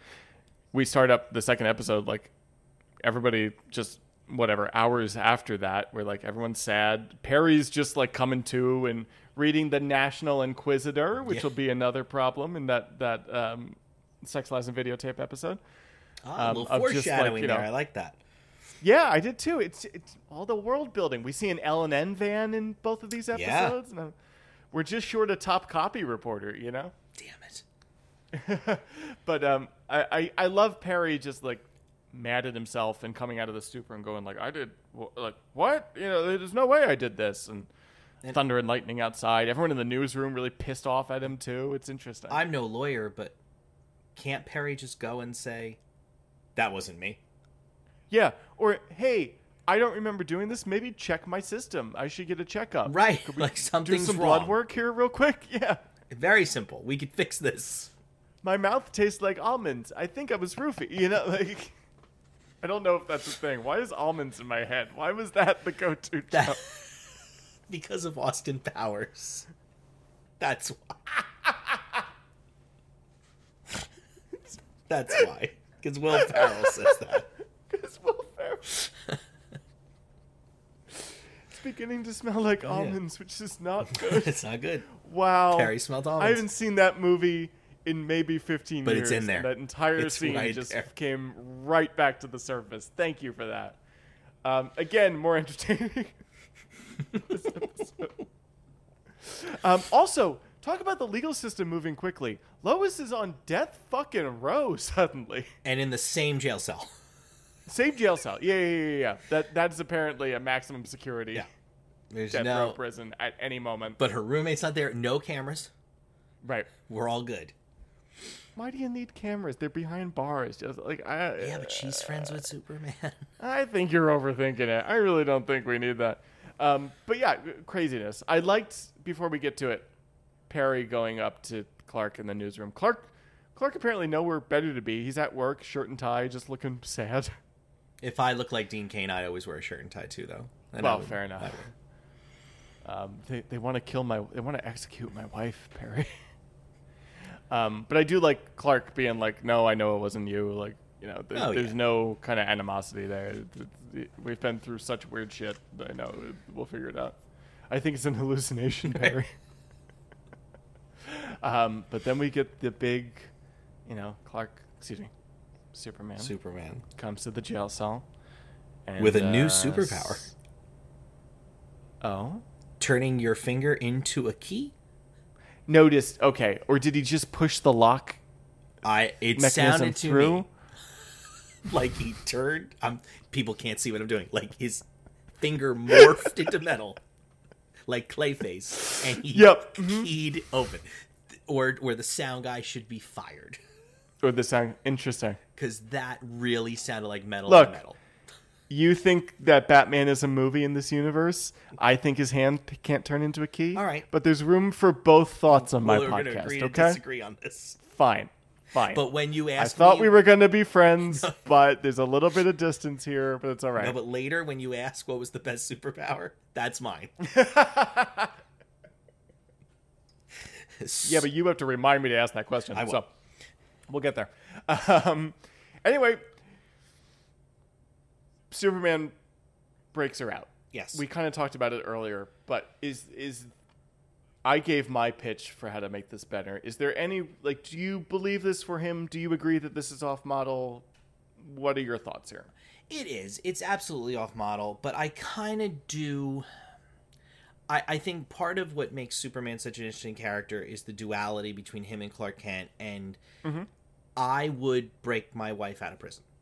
As a human man, 100%. I'd break my wife out of prison. So I think it is a little interesting to explore that idea of I've now entered a very, very human experience by marrying the woman I love, and he's doing it. I do think it's it's they I mean they had to make Superman do it, but yet he doesn't really become Superman throughout the rest of it. He I think they do a very good job of making Clark her accomplice. Yes, I agree. And keeping yes, I agree. So I, I And him think that worked. sorry, going ahead. I also like the idea that like he knew he knows he can't be Superman in doing this. A because it's pretty fucking obvious, and B like they're gonna suspect Superman was a help here. You know? I'm actually surprised it doesn't get brought up because she walks out of a jail cell without any evidence of breaking or entering. It it, it Yes, Lois Lane, Superman's best fucking friend next to Clark Kent. You know? Yeah. and Professor Cole's so Um, smart. You think Professor Cole would call the DA and say, "Hey, asshole!" Like clearly Superman did this. Put him on trial now. Like, yep. but There is like the like radio stuff when they're when they're driving away of like Superman's not a suspect, but we'd like to question him, oh, I don't. and know- that's why you they're not what? flying. You know what? I, I think I missed that. Oh, that's that okay. when they're in the Um, car? It's really quick. They're in the car When and, they're talking uh, about the fugitive, DA's I was more on my TV talking. Yeah, yeah, yeah, yeah, yeah. And and even like Lois is like, you know, well, can't you fly faster, almost faster than the eye can see? You'll It's like, yes, but you'd be vaporized. Oh, vaporized. That seems bad. But You you, know, like- can carry her up to space where there's no oxygen. Right. We're totally. I love when we decide to follow the science rules. Take a deep breath. yeah. I can heat vision you back to life. Right. But- If we if we need to, we can pretend you're dead already, and then I'll just I'll do the super eyes thing. Because we do that not once, but twice, twice. in this series. Now, I always do like that. That is, especially the second time they do it. It's just like this is a gutsy move, but you know what's about to happen, right, girl? Yeah. You know, like they don't go to that. Is well that the much, equivalent but to Christopher Reeve changing time? This- I don't. Oh, we get a bit of a graphic like that later on in this episode, but. Uh, I think I think your uh, finger turns into a key is closer Is to. I like the reading that that is just a visual representation of him entering the Speed Force through the power of love, and and going back a day. So You do. You like that. that's that's my. How else are you gonna fucking explain? like yes, that's the best I got. Do you? Did you ever see the Donner cut of the second movie? Yes, yeah, So yeah, you yeah. that Where that they just do it again. Do it again. Yeah, yeah, yeah. But because what was the end? Tangent. It's more interesting. What was the end of Superman one originally? Just like the he diverts the missile into space. yes. Well, no, no. The Hackens, the one that's going to Hackensack, New Jersey, he diverts, and that's what destroys the Right. the glass. The Phantom Zone. No, no. The original end to one is still that. Nothing changed in one. It was two that changed. In the end of two, I forget honestly what. Like, I don't know if they kill Lois Lane again or if they really destroy the world. The three villains, but he ends up turning yeah. the planet again to like stop Zod from. Right. I I oh, I feel like somewhere that idea of him turning back time was always supposed to be the end of two, and then when the studio stopped Donner from doing one and two at the same time, that became an ending piece for one. That I but don't maybe know. I'm wrong. That I don't know. Oh, you very well could be right. Maybe we'll cut some of this out. That'll be in our next podcast. We'll do. Yeah, we'll, great. we'll get together for those. Fine. Oh man, I, those. Mm, I know I'm supposed to love them like nothing, but I, I sometimes those movies don't don't do it for me. I agree. I very much agree. yeah, it's just it's not as classic to me as Batman stuff. But Yeah. Anyway, Um, did you Where the notice? fuck are we? did you notice there is a continuity error? uh, I have a real me one later. But what it- did is you it say? Mad Dog Lane? Uh, no. The cop says we're looking for Mad Dog Lane, and Right. and they're acting as if this has never been said. Jimmy Olsen calls her Mad Dog Lane in season one, episode three. When Clark says, "Will Lois do anything to get to story?" and Jimmy Olsen, Michael Landes says, "Does the name Mad Dog Lane ring any bells?" Like they they imply that that name has always been what they call her, and then that gets dropped, and then it gets brought back here. Wow. Okay. Oh, I'm telling you, I I know all the lines. That's fucking great. yeah. I don't remember that at all. I can now see Michael Landes saying that, but that's so that's so cool. It's a shame they didn't mean for that to be. But sh- but God, but almost like I don't know if I like that. I don't think they meant it as a callback. I think that was just They what they didn't. wrote. But shit like that bothers me because I'm like, but we her name apparently at some point, the people of the Daily Planet called her that. yeah, so I like that kind of stuff. Like, mm, call her something else. Yeah, it's if if as if they called him the Man of Steel killer or something. Uh, right. You know, like yeah, Right. interesting. Uh that's a shame. That was low hanging fruit for them if they were going to do the stupid Mad Dog joke. Right. Because they even say in the car scene, like, you know, she she can't deal with. First, it's Mad Dog uh, Lane, then it's just Mad Dog, and she's you know all upset. And Clark's like, well, it's it's hard to be called Mad Dog for the first time, you know. Right. sure, whatever. Ah, that's a bummer. Um, also a bummer, the Cozy Motel. Yeah, Just uh, sitcom hilarity, just waiting it's perfect. The water happen falling here. on her. waterfall like it's all just so blah to me they they they do establish and this was a question i had in the last episode that they never did go out of town for their honeymoon so i guess they just wasted a lot of money on some reservations in hawaii and never used it so that they could bone on the ceiling for a couple weeks which Which, which, yeah, whatever I don't know who was more Um, fortunate in that situation. but yeah, that is uh, weird that they never went to what. Well, so yeah, it's because a hop skip and a jump for them right, and and well, they couldn't because the curse. But yeah, but then after they do Right. it on the roof, right? They the next episode they're on the ceiling. Yeah, they, you're right. Mm-hmm. They should have gone to Hawaii. I don't get it. Do you find it weird that this policeman comes to the door of their sitcom hotel though for like no apparent reason? Yeah, and then again doesn't recognize who Clark Kent is, but you're Doesn't looking recognize for who his Clark wife. Kent is. This is where I'm like, they had one episode worth of story and they made it into two Mm-hmm. because it's like this is an act break. You know, police open up at the door and it's just like we're just gonna hide her and Right. talk him away, you know?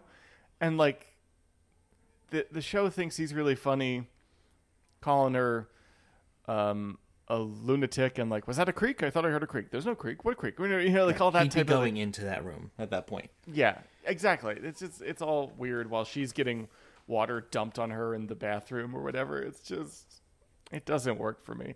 Nor does their like sitcom um, Santa's list version of her list of en- enemies. Of though I just like it in theory. That's just scientists. How? First of all, okay. How many scientists are criminals? A great many in Metropolis. That's like racism towards science.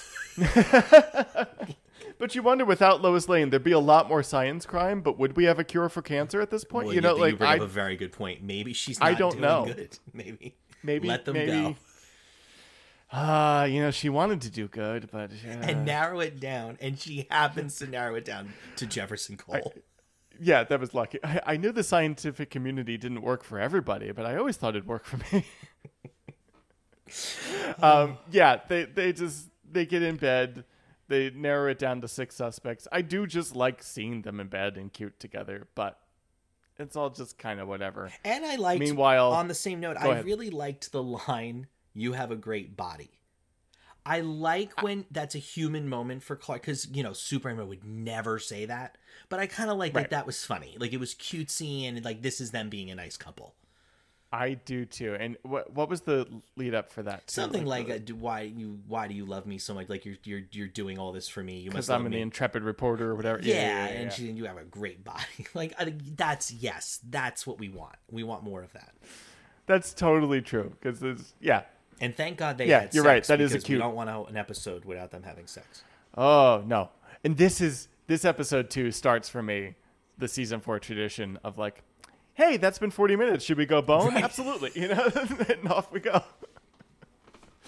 Um, meanwhile, in Metropolis, uh, villain stuff is reestablished. Cole calls the DA and tells him to hold on to the bullet. We established that the bullet is on him. Basically, it's all that scene's for, right? Well, if you wanted to keep something secret, wouldn't you keep it close to you, Matt?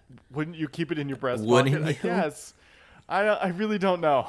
No, I would probably hide it somewhere, like a I'd safe probably hide it pretty well. Yeah, this is the time for like you know a hollowed out book, uh, Yes. something, uh, uh, a picture frame with a safe behind it. You know, something something something fun like that. Um, this is too this next scene at the roadside cafe, which by the way we've seen many times before. This is the back house on the Kent farm where they were keeping the kryptonite. This is where uh, Jimmy and Perry were tied up uh, when Ching had them tied up. And See, you know, Superman good like that. You regularly. I was so proud of This is my just Buckingham WB Palace. tour but you- yeah, see, you always find those things. I don't know those. Yeah, it's just that history. Um, but um, they're they're sitting there, you know, just I guess passing the time looking at uh, front covers of Lois Lane as the fugitive or whatever. And this is where she is so out of character and so bad at being undercover, where she orders this laundry list of shit from this little diner guy, and Clark is just like, you know, covering his face and doing like, no, no, nothing for me, Lois. What the fuck? This is not Lois Lane to me. No, I agree. And then makes a stupid excuse like I've learned to like appreciate all the the little things in life. Oh, shut up. Oh yeah, that like being in jail, jail. and eating you know Salisbury steak for three days really made me miss boysenberry pie or whatever it was. You know, Yeah, and and, you're on death row, woman. and I don't know if Dean Cain was a bad actor there or if Clark was a bad actor there with the covering of the face. Like, what is Oh, covering like the who's having an aneurysm? Like, stop. Just look down. It's fine. It is like overly awkward. Yeah. You're right. Again, sitcom without without sitcom actors, Yeah. really. um, and this whole thing too, with like, she goes inside because she messed up something with the order or forgot to order something else or whatever, and of course the guy the the guy working at this little diner is reading the front page with her as the fugitive and the cop pulls up just in time and like Lois and Clark are inside. He's trying to superhero and she won't stop babbling and and he's just like, you know, shut up. It feels like I like this line. It feels like you're sticking a knife into my head right now and you've got to be quiet, you know? And I'm just like where is all of her chill? Where is all of the mm-hmm. Lois Lane that we've known forever? Where like when the chips are down, she knows how to deal with this stuff. Season one, she would have said, "Use your super hearing." Shh, go. Right, totally. And he would have said, "Well, that's an invasion of privacy." Like he would have been the one. I think we're past that point right now, Clark. Yeah, right, exactly. right. That was a very good Teri Hatcher. That was a very good Teri Hatcher. And for the audience at home, his eyes, that's exactly how Teri Hatcher would have looked. That was very good. You know, my eye performance doesn't get enough credit on this podcast, No, so I, I really appreciate that. Um, it's it's all eyes and hands for me, but no one will ever know. Um, anyway, it's so weird to me. This like, again, it's it's an act break with absolutely no suspense. Mm-hmm. The guy comes back inside and is just like, "You look out for the little people, Mrs. Lane. You know we've got simple little lives out here, Miss Lane. We don't fucking matter, and you look out for us. So thank you so much." And it's just like, what the This hell? We're trying to do, stupid trope. yeah, we're trying to do this message in here for no reason. Like, eh, I didn't, I didn't go for it at all. No. Yeah. Um. Meanwhile, plotty stuff. Sheila, the woman who took the video, who we've barely talked about. The Marisa Um, Tomei wannabe. Yeah, totally. Harley Quinn wannabe. You know, like it's just it's all that voice and, and it's all up here. Um, but she's like trying to catch Cole, uh, basically like admitting on camera that that he set her up, but he kills her off screen from the camera, or does he? I did like this. I liked the the attempt that he kind of saw through the the facade of it. Sure. Yeah, no, but I, I also liked. I mean, I'm pushing forward a little bit. I liked how Clark, like that's that's good old fashioned Superman superpower. The Totally. Zooming just- in on the reflection. Yeah, let's just spell it. that out here. Yes. Where like Like that- like yes, a that's what I broken want. a broken glass or bottle or whatever in the alley that he Yeah. sees the guy's reflection on. Um, I wouldn't have drawn lot- the picture in front of Jimmy Olsen, but that's just me. No, that's very fair. Um, there's a lot of um, kind of like waiting for the plot to catch up to them in this episode. I feel like we're like like it, it really never feels like she's in too much jeopardy because like Clark is super handling everything. Scenes before Jimmy like gives him the idea of the guy. You're right, Clark has already seen it and he's drawn the picture and he goes to Lois um, and shows her the sketch, and she's like, "Oh, that's Cole. Remember we put him behind bars or whatever, or like I put him behind bars or whatever." No, Superman did too. Yes, it's Sykes. He didn't know. He knew Jefferson Cole. Thank you. Um, that was screwing me up for a second. Because you get Um, the impression that Sykes and Cole had worked together before. Like you get that kind of, but th- that's not true. But not true. No, they were they were cellmates. Cellmates. Yeah, that's always how this- they're always cellmates. Right. That's, Very very handy. That's how this all happens. Anyway, it's just like to the point where Jimmy's work in the episode is is really superfluous later on. There's like that whole scene later on where Clark is talking to Perry and he knows everything at this point. He's just like, um, well, I, I if I had to guess, Superman probably already went over there, and uh, and if I had to guess, I guess that first Superman was a hologram and blah blah. You know, it's just all this Right. like they're never behind the ball. There's no feel like they- stakes. right, they totally should be, especially if she's on death row. Right. Which would be more interesting if she was in jail on death row while Yeah. Clark was doing this. And this is the point in the episode where I feel like I'm being too negative, and I have to remind the listener that I still do love the show. I've been podcasting about it on and off for like five fucking years now, Oh, so I- you know that I love the show. I but- loved watching everything, but yeah, it's still a good time. This, by the way, Bell Tower Cathedral set looks fucking awesome in this episode. Amazed they had the money for all these bells. They must have gotten it from somewhere else, but it looks really cool. while we're talking about money, Yes, again, please. not to be negative, but you know, I've heard you talk about the special effects, and some were good, some were bad, and sometimes, but I never, in ever watching the show, do I feel like the green screens are bad. But the Sure. green screen when she's sitting on that park bench, and behind her is the press conference, is awful. is it a green screen or is it a weird lens? Uh, well, well, here's the thing because it does that Jaws shot. Like it Yes, feels like I mean. it's zooming.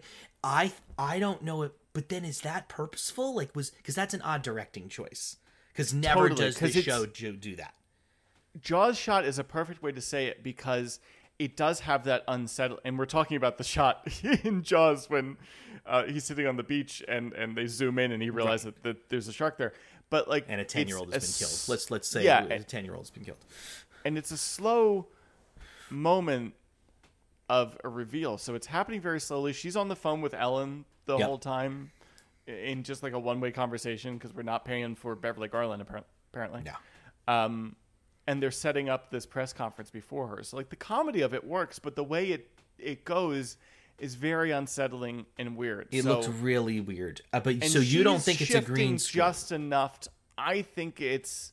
Wow, we have such different. This is a real hot and cold episode between us, man. No, I mean maybe uh, that I'm I don't totally know. You're you're more into that kind of stuff. Like you, it just to me looked like that's a background. It just didn't look. I right think it's a lens, but now I want to rewatch it and see because it, it, th- you've got me curious now Hmm. because that would be a totally valid way to do it, um, and still look just as odd because it's her staying in the exact same position in frame and the And basically background widening in behind her.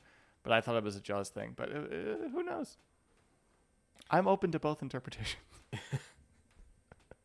um, I did like here, like on that park bench, even beforehand, they get back in town, and um, she's in disguise. She's calling out, you know, he's like, "Is this disguise really going to work?" And she's like, "You use glasses, dude. Like, like I'm that. going the extra mile with the wig." But like, this is very much the disguise that Wanda wears when her and Lex go Good call. steal some kryptonite or whatever, right? Good call. I think that's kind of fun. That this Yeah. is this is what she goes I back to. You that. know? Yeah, That is. Sunglasses, a hat, and a red wig. So why not? She's not a Um, bad looking redhead. No, so it's great. Yeah. Also, I have questions at this point, um, and you, I think Christine Bartolucci mentioned this on the podcast, which is how I know it. But like, she's wearing a wig for the first couple episodes of season four here. Yes. And I'm The Lord Nor's stuff when she's on New Krypton, that's a wig. totally, totally. But like, is this still a wig? Because it looks very big still. I'm gonna say yes, only because if I'm if memory serves me correctly, the next episode is Magneto, Right. the mag, and her hair is Deathstroke? really short. It's pixie Okay. short, so I'm gonna Okay. think she took the wig off, and now that's that at hair. that point they decided that it was long enough and they could just write in that she got a haircut. correct. Okay. That's what. Okay. I'm, that's what Cool. I'm gonna assume. It doesn't look bad in this episode. Yeah, it's fine, but that yeah, I'm gonna say it's a wig the whole time. Yeah. Okay. I'm just uh, you know a moment for the hair department that figured out how to deal with this wig because you're right in the Lord Norris stuff. Oh. The minute Christine told me about that, I'm like, oh, that explains a lot. You know. It's really bad. The Yeah. stuff there, especially in that in the when she's saying goodbye to him, and and the parents are holding her like it's almost like uneven. like it's you're you gotta fix that. Um, I still haven't recorded that episode, so I look forward to seeing this again. um, so here we go into some more plot stuff here, right? Well, first of all, like after that weird um, park shot that may have been a green screen or may have been a weird lens, Clark does the weird stumble that we already talked to into the DA, and he uses that to lift the bullet off him. So we've got the bullet. So like again, we're kind of ahead of the game in mm-hmm. every respect here at this point. But little do we know, there's about to be an introduction of something called Hybrid K. which is I that's uh, funny because of Kay playing the mother. Like it's if only she was around. hybrid K. Yeah, But we, we, we stop in with Dr. Klein. who should not have kryptonite. I think we've established should Star Lab should not have. have kryptonite. They're not good with it. I think at this point I trust the U.S. government of this world. I I trust Pres- President Fred Willard Yes. more with hybrid kryptonite or any type of kryptonite than I do Dr. Bernard Klein. um, but we've established that he's he's an administrator now suddenly for no fucking reason. He didn't want the job, Matt. right. Um, he hates it. Uh, we've already met this other hologram doctor earlier. Oh, there's the hologram. There it is. yeah, We whatever. said, is there a Oh, hologram in this episode? There it is. Oh, there we go. Oh, and Superman. And Superman. You have an excuse. This is your first time on the show. I'm just bad at this, apparently. Um, I did. I did. I forgot that that all happened. anyway, the hologram stuff though takes a back seat because we have to introduce this whole fucking uh, Yes. hybrid kryptonite plot where hy- uh, hologram Superman goes to Dr. Klein with a hi ho, Dr. Klein. And like that, Dr. Klein immediately is like, fucking hi ho to you too. Like, what the hell is this about? And he's like, uh, we, I, I've got to get the hybrid K, and you've got, it's just, you know, you know that I'm uh, have the highest cle- highest clearance with the U.S. government, and it's you've got to bring it to this weird alleyway later on today. And Dr. Klein totally goes with it, and, and Is falls this the sinker for Is hologram this the Superman. scene where he says this is the most dangerous substance? yes, It would kill anybody, right? it would kill anyone, and Okay. even uh, uh, later on too. Super actual Superman asks him like, "What about me?" It's like it'll kill pretty much fucking anything. Like that's the point. Then I have some questions when we get to the final. I do too. Um, because anyway, you know, not Dr. Klein's fault. In fairness, he's been drinking out of beakers, so Yes. he's a little frazzled. Maybe a more sober Dr. Klein would have caught on with the hi ho thing, but he takes the hybrid kryptonite off screen uh, and gives it to the villains, essentially. Meanwhile, Lois gets kidnapped by the villains. of course. Um, so like all of a sudden everything not good. Just in time for real Superman to meet up with Dr. Klein. It's just like, hey, it's good to see you. And Dr. Klein's like, I just fucking saw you, asshole. Like, what do you mean?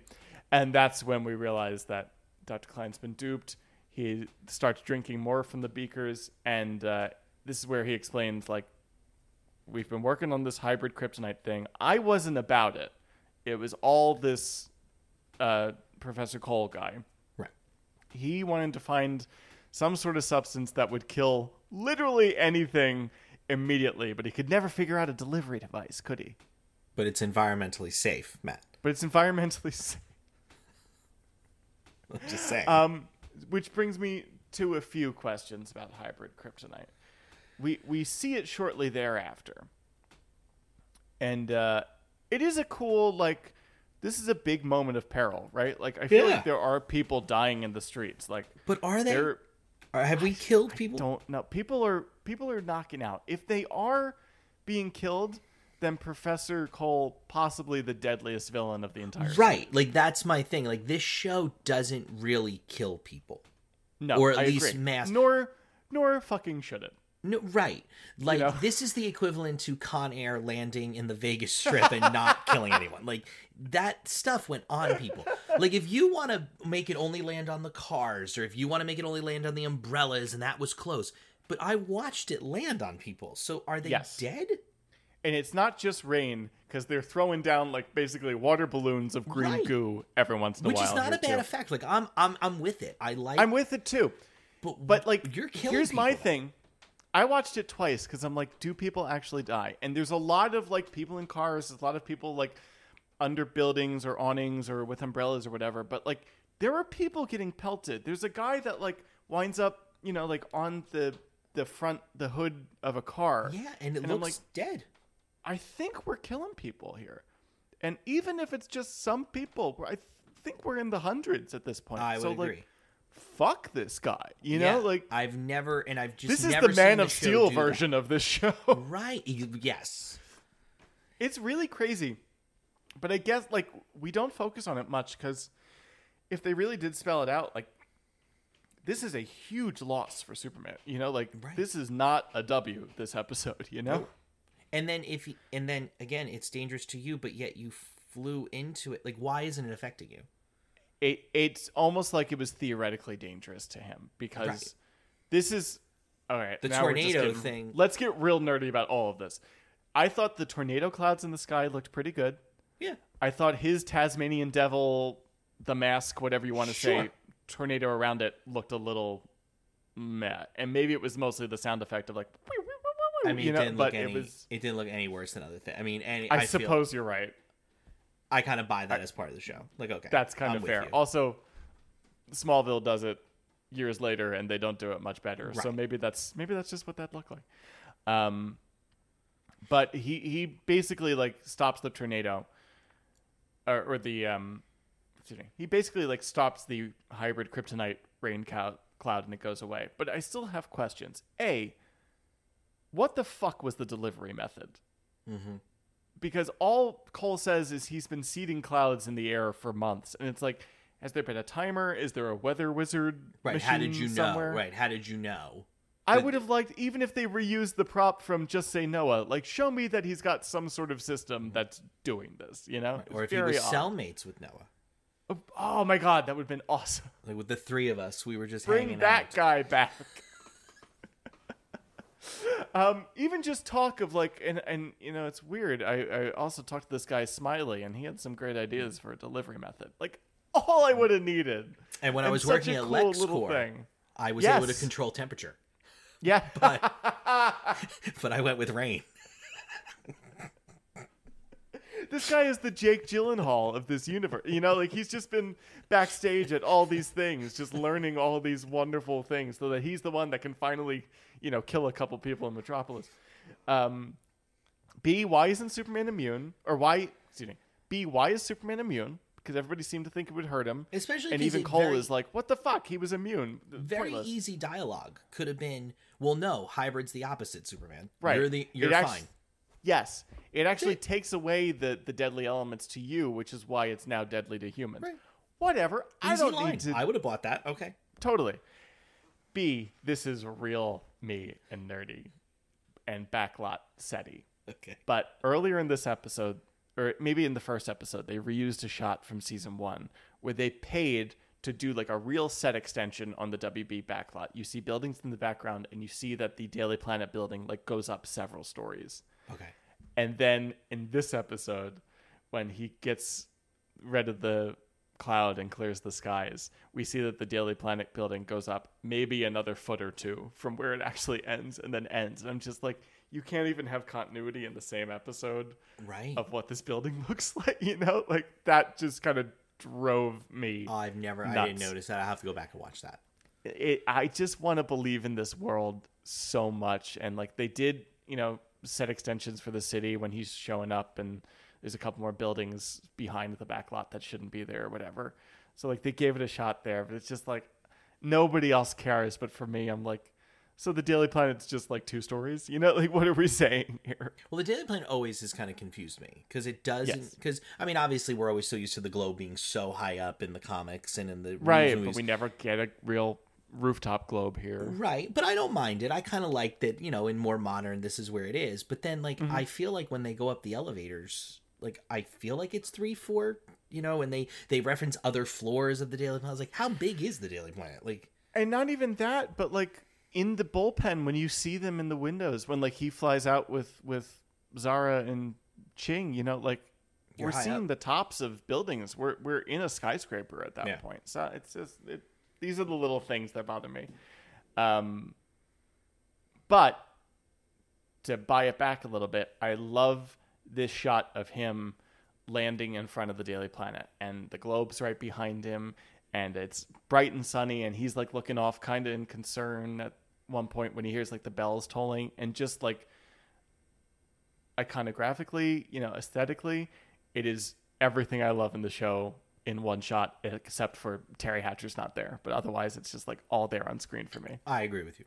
I agree with you. is this like you know you you said that he's your favorite like do you prefer this kind of look of everything to everything as well is that something that you look at when you watch like superhero stuff or are you more about the characters No, I'm more about the characters. Um, this was always to me. This is a very clean version of Yes. which which I kind of if Batman is the dark and Superman's the light, I kind of feel this kind of nailed the lightness of what Superman should be. Totally. Um, you know, while Man of Steel fails at that miserably, like I just th- you know, so the, the, so yes, aesthetically, this is what I. It's also just what I grew up with. This is I. Yeah. I don't have a choice. This is oh how, don't get me wrong that's where the love come or like where it was cemented for sure Yeah. You know, I mean, most people, even my age, would say, no, Christopher Reeves is your Superman. Like, well, he's Right. not. He's not. He, I love him. I think he's great, but no, it's he's not. So Incredible no, actor but yeah this is this is the look that I like to go with because it contrasts Batman so much. yeah fair Uh, it's honestly same thing this is the brightest version of a superhero show you could possibly get Um, anyway, Lois, very cool. She's been being held captive in this bell tower that we talked about earlier, and uh, kind of sets the bells going, you know. And Cole decides that he's got to put an end to her. He's got a gun to her when Superman shoots in and saves the day. He stops him. He stops the uh, assistant. He unties her. The day is saved. Quickly again. Right? There's like there's kind of nothing else to do. No, this it's quickly. scene. That's Like, what it is. Now, yeah, it's really sums it up very quickly. I'm going to get very nerdy. Please. Is the bell tower a clock tower? Would you call that a Oh. clock tower? I wouldn't. I would because it just the establishing shot was like a cathedral thing, right? Oh, okay. Well, because here's why I'm going to say it. Please, Because I like the connection because the guy who plays Jefferson Cole was also the voice of the Clock King in the animated series. no kidding. I looked it up yesterday. Really? Mm-hmm. In Superman, uh, in, in Batman the animated series, And in like and now, I don't know if eventually the voice changed, but like he's the first one, like Tempest Feud, like whatever the first Temple episode- Fugit. Yeah, yeah, yeah. yeah. Um, he is the same voice in um, years later. That character shows up on Justice League Unlimited Is in the their same in their? Suicide Squad Task Force X episode. But it doesn't That's sound like him. incredible. Like that's quite a voice actor because that does not sound like him. Like he, if you think back to what he had this whine, this nasal voice, and that's not what Jefferson Cole really sounds like. That guy really did some voice acting. Oh, totally. Yeah, he's he's much more fastidious. You know, like it's Yeah. that type of yeah. so I kind of like at the end I went, Um, oh look at that, because because that first episode of Batman ends with like a clock tower. They're in a tower, and Yeah, yeah, yeah, yeah. so I kind of was like, oh look at he's that. Mm-hmm. on like the yeah, he's on the gears as Batman's chasing him and stuff. Oh man, that's really cool. Thank you for that little tidbit at I the thought end you'd like here. that. was almost worth getting through these two episodes. let me tell you. um, and then my notes like, say ending silly, but I don't remember what the ending was. it's a quick wrap up. First, like Lois is on a call with Dr. Klein. It's just like a hey, thanks for looking into that. That's when we figure out that the or where we're told by Dr. Klein that the bullet is like designed down to a molecular level and it was made to fire itself and that type of thing. Um, headline: Lois Lane cleared. DA leaves office. If people actually died, shouldn't the DA, by the rules of Metropolis, be on death row at this point? That right. That's why I don't. Also, should we assume that anyone that has killed somebody in future episodes is immediately on death row in Metropolis? Right. I, I that's why I don't think anyone died. Like I don't. I do feel I like there not. would have been some mention of it. Like, but. Oh, but Lois, I lost all these people. Well, you can't be everywhere at once, Clark. You did your best. Like, th- any past episode would have had that. Then you know what? All right, here's my fanboy justification for it. They thought this thing would wipe out anything, even Superman, right? Certainly wasn't the case for Superman. Maybe everybody else just had a headache from getting hit in the head with green goo. Maybe. and maybe maybe it kind of made some people sick a little bit because they're not Superman, but it wasn't as deadly as they thought. Okay. Let's go it. with that. That's what I'm going to go with. Let's with. go with that, please, because otherwise, we're just ignoring this whole huge thing that I don't want to be here. No, that know? that is the worst killing in in the show. yeah. If that's okay. if that's happened. all right. Let let I agree to acknowledge that that's not what happened. I'm with you. I'm agree too. Meanwhile, Clark, being very cute, shows up with flowers at the door, um, and uh, decides to carry her over the threshold Right, officially, which I guess right, they right, never right. really got to do because they just kind of hit the ground running in their new place. But why? Why didn't they ever get to do it? Because you moved into this place. Like why? Yeah, you certainly had time to bring all those fucking blenders and crock Right. pots and You stuff. you did so- have time. It's not like you were like all of a sudden there and you. Yep. Whatever. But he, he super chills some champagne and asks if he should read through the wallpaper. But there are other ways that married people can bond. Oh, because we have and to bone upstairs again. we go. We And upstairs we go. Fade out. Superman thing in the sky. End of episode. So every episode in season four started with the shooting star and the symbol, and then every episode ended with them boning. You know. Yeah, exactly. Okay, good. You get the formula That's now. the bookends. It's almost like you've seen the show, dude. I think that's how it works. All right, so can I can I ask you some questions here? Do sir? it. Let's go. All right, you are you are a listener, so I will actually whip out the list and see which ones we can talk about. Um, Jimmy Fox is just a retired question at this point, but I, I still love it. Um, all right, uh, hey, what was your favorite use of superpowers? The key. He put his hand in a key, and like Clayface, changed his finger to a metal key and unlocked it. Do you think it is a a flesh colored key, or do you think like Clayface sometimes he can make it shiny metal? I think it was shiny And- metal. I like to think it was shiny metal.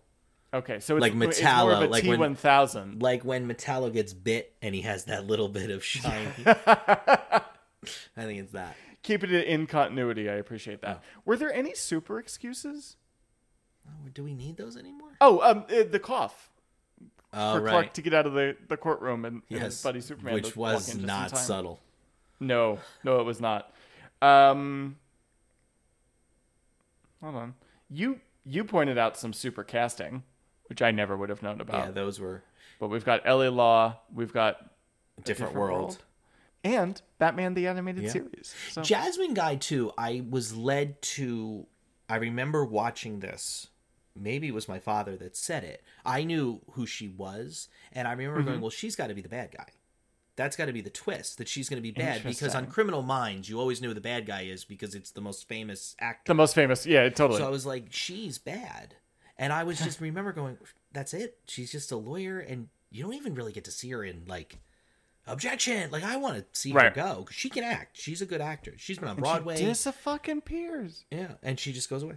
Like, why isn't she helping them in the second episode? Like, I believe your innocence. I'm gonna fight with you. Mm-hmm. Yeah, it just was. So I remember thinking, oh, she must. This must be the twist that she's involved. I would have loved that. Yeah, Or she knew the DA was dirty because they went to law school together and blah blah. blah. You know, like what, whatever. Keep her involved because she was she was great. It is a very tiny little thankless role the way that it's written for her. Absolutely. Let's get into that though. We've discussed it already. Was this a good episode for Lois Lane? no.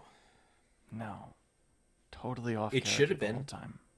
It's it's Yeah. it, it's about her. It's her. She's the central character, but no. but they have really no interest in her as a character. It feels like it's such a bummer. It's it's, and knowing that like Ghost is coming up soon too, I'm just like, what the fuck is happening? But I I trust that it will bounce back and Are you Yeah, doing that one? You're gonna do. do the ghost one. oh, we gotta do Ghost. Oh. I'm not skipping any anymore. You know, I bet I feel bad about that get- one sitting in season two that I haven't covered, and kind of want to deal with it. I don't know why you skipped over. that. I did. Why did you skip that one? I forget which one it was. It's the too. computer technology, the anti-technology episode. I like that episode. I think I just wanted to get to fun stuff, and I felt Ryan's attention waning. You know, Me too. I did too. Hi, Ryan. I, I, I will that I I say this now as a solemn podcast vow that that will be covered before the end of the show. Yeah, because it's not a terrible episode. It's just a filler episode, but it's not. It's not a bad episode. It's filler, yeah, and it'll be nice to jump back to season two for a second. You know, yeah, yeah. before the show ends. But anyway, was this a good episode for Clark Kent? Yeah, I think it's a really good episode for him. As I said, you know, reiterating what I said, it it, it was the first time he had to be a husband and a superhero, Yes. and he really struggled with that duality, and it- symbolized by the two crockpots. by the two Crockpots. And it's the and like again, like I said, he's ahead of the game the whole time. Like he's got this mystery in his hand Yeah. until the third act reveal of hybrid kryptonite and Lois getting kidnapped. Because otherwise, he's doing fucking great. You know? no, he really is. Uh, and it's very much a, like I got to get my dumb wife off off a death row. You know, like Right. she's really doing nothing, um, which is a bummer. Was it a good episode for Superman? Fine. I mean, fine. Taking them as a whole, I love seeing him in court, and I love him getting a big super feat and getting to like stop this hybrid kryptonite rain. yeah. Yeah, I'd say But the also- act, the the final act was nice and fun, and Yeah. and you're right. That image was was a great aesthetic of him in front of the Daily Planet. I He saved England. He tried to. Sa- he, He meant saved- to save England. he saved England. He Yeah. Um, I- I mean, well, I mean, you could argue no because he does commit a crime. I was gonna say like that's the big thing for him and Clark. That's just so they too are out of character here. Yeah, I don't think you. I don't think. I know usually you do them as three characters, but I think this is an episode you really can't. I think it's Yeah, that's true. In It is order getting for it to harder be in good- general. for in for it to be good for Clark, it has to be bad for Superman. I think. Yeah, just in true. this particular episode. So Yep, absolutely right. Um, with that said, this is going to be hard, but do you have a favorite Lois and Clark moment, scene, little exchange? yes, whatever, them in bed, them in bed in the hotel is really in the cute. hotel? It's where I really feel they're The body? they're a real couple. Yeah, he says the little Yeah. line, but you know, it it just felt very natural. Um, also, it you know, I know like the big joke was that they're always boning, but it, it we haven't seen them in bed. Like the couple lying in bed having pillow talk is a standard of television shows that we never Yeah. got because he was a virgin and God forbid we're in bed. So we never got that, and now we kind of can. And I kind of like that they're utilizing it. And it is. It, you're right. That like we saw it in the last episode, but it's still very new to us. Yeah, like I'm and- fine with that. Like the you know the standard married couple on the sitcom laying in bed talking is such a an Mm-hmm. honored tradition. Like we've entered that part of their of their relationship. But I can't think in the future where it happens much more often. I don't think it does. I just feel like There's a few instances. I don't know. I remember. I think in one of the Leslie Luckabee episodes, it starts with them like in the kitchen having just had sex and not really. Well, yeah, because they didn't use they didn't like use that. precautions. Right. Which don't you want Right. to know what the precautions are? That he uses.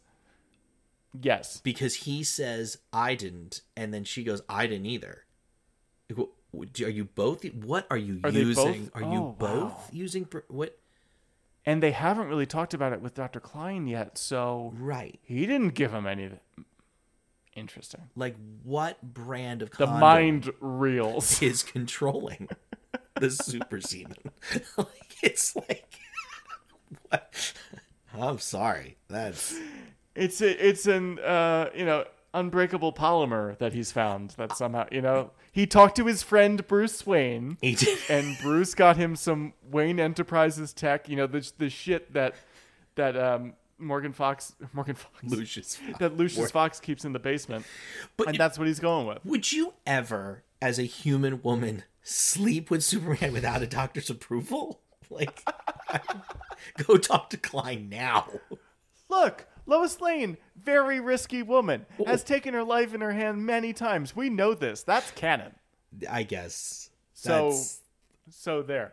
Are you saying the show avoided this for for a specific reason that they didn't want to get into the reads of this? I guess because they wanted to make it a big thing later in the season, which I guess because you know wow. what you right, know who that's I like be on my mind involved- for the rest of the show. So thank you very much for that. Whenever I think about having sex, I like to get my father involved, which is exactly what Lois does.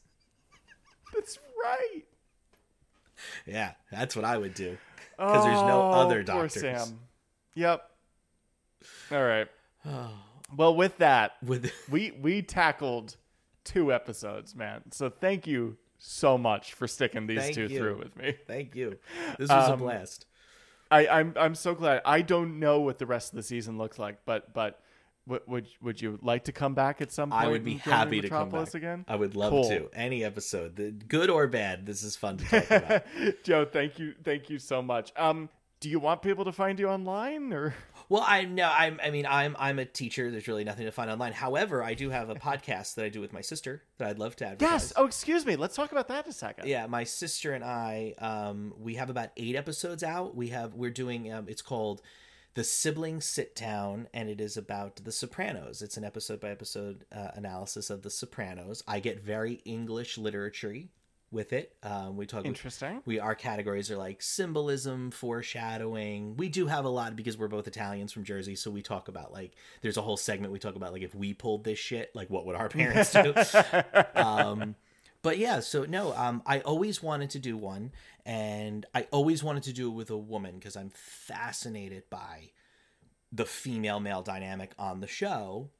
And my sister had never watched it. She was too young.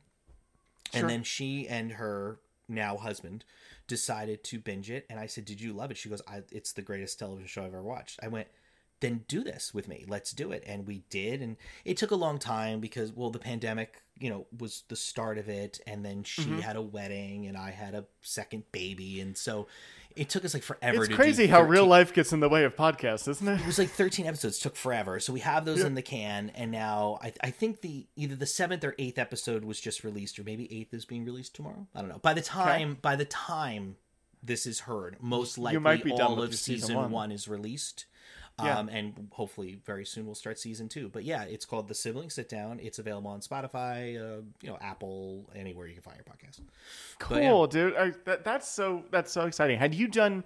Had you dabbled at all in podcasts before, or was this your first one? I guest starred on a Friends one uh, where we talked to, for a good three hours about the movie Batman and Robin, and and then my sister and I are doing this, and now you.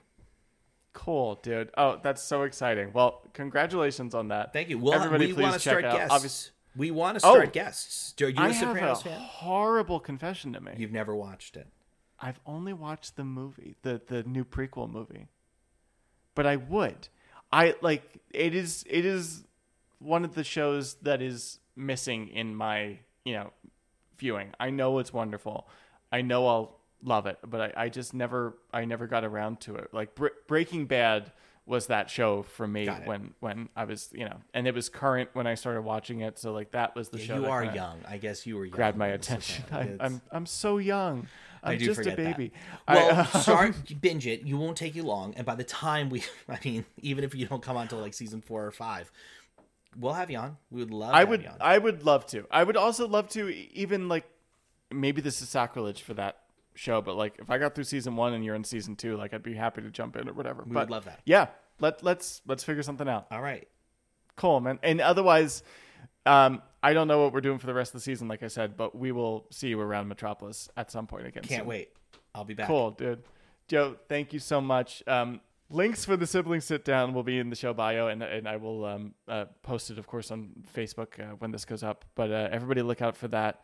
Uh, Joe, thank you very much again. And for Lois and Clark, I've been Matt Truex. I'm Joe Stefanelli. You want to do it? Bulk off, everybody. Beautiful. Lois and Clark, the new podcast of Superman, is a daily knockoff production. Please review us on iTunes, follow us on social, and we'll see you in Metropolis.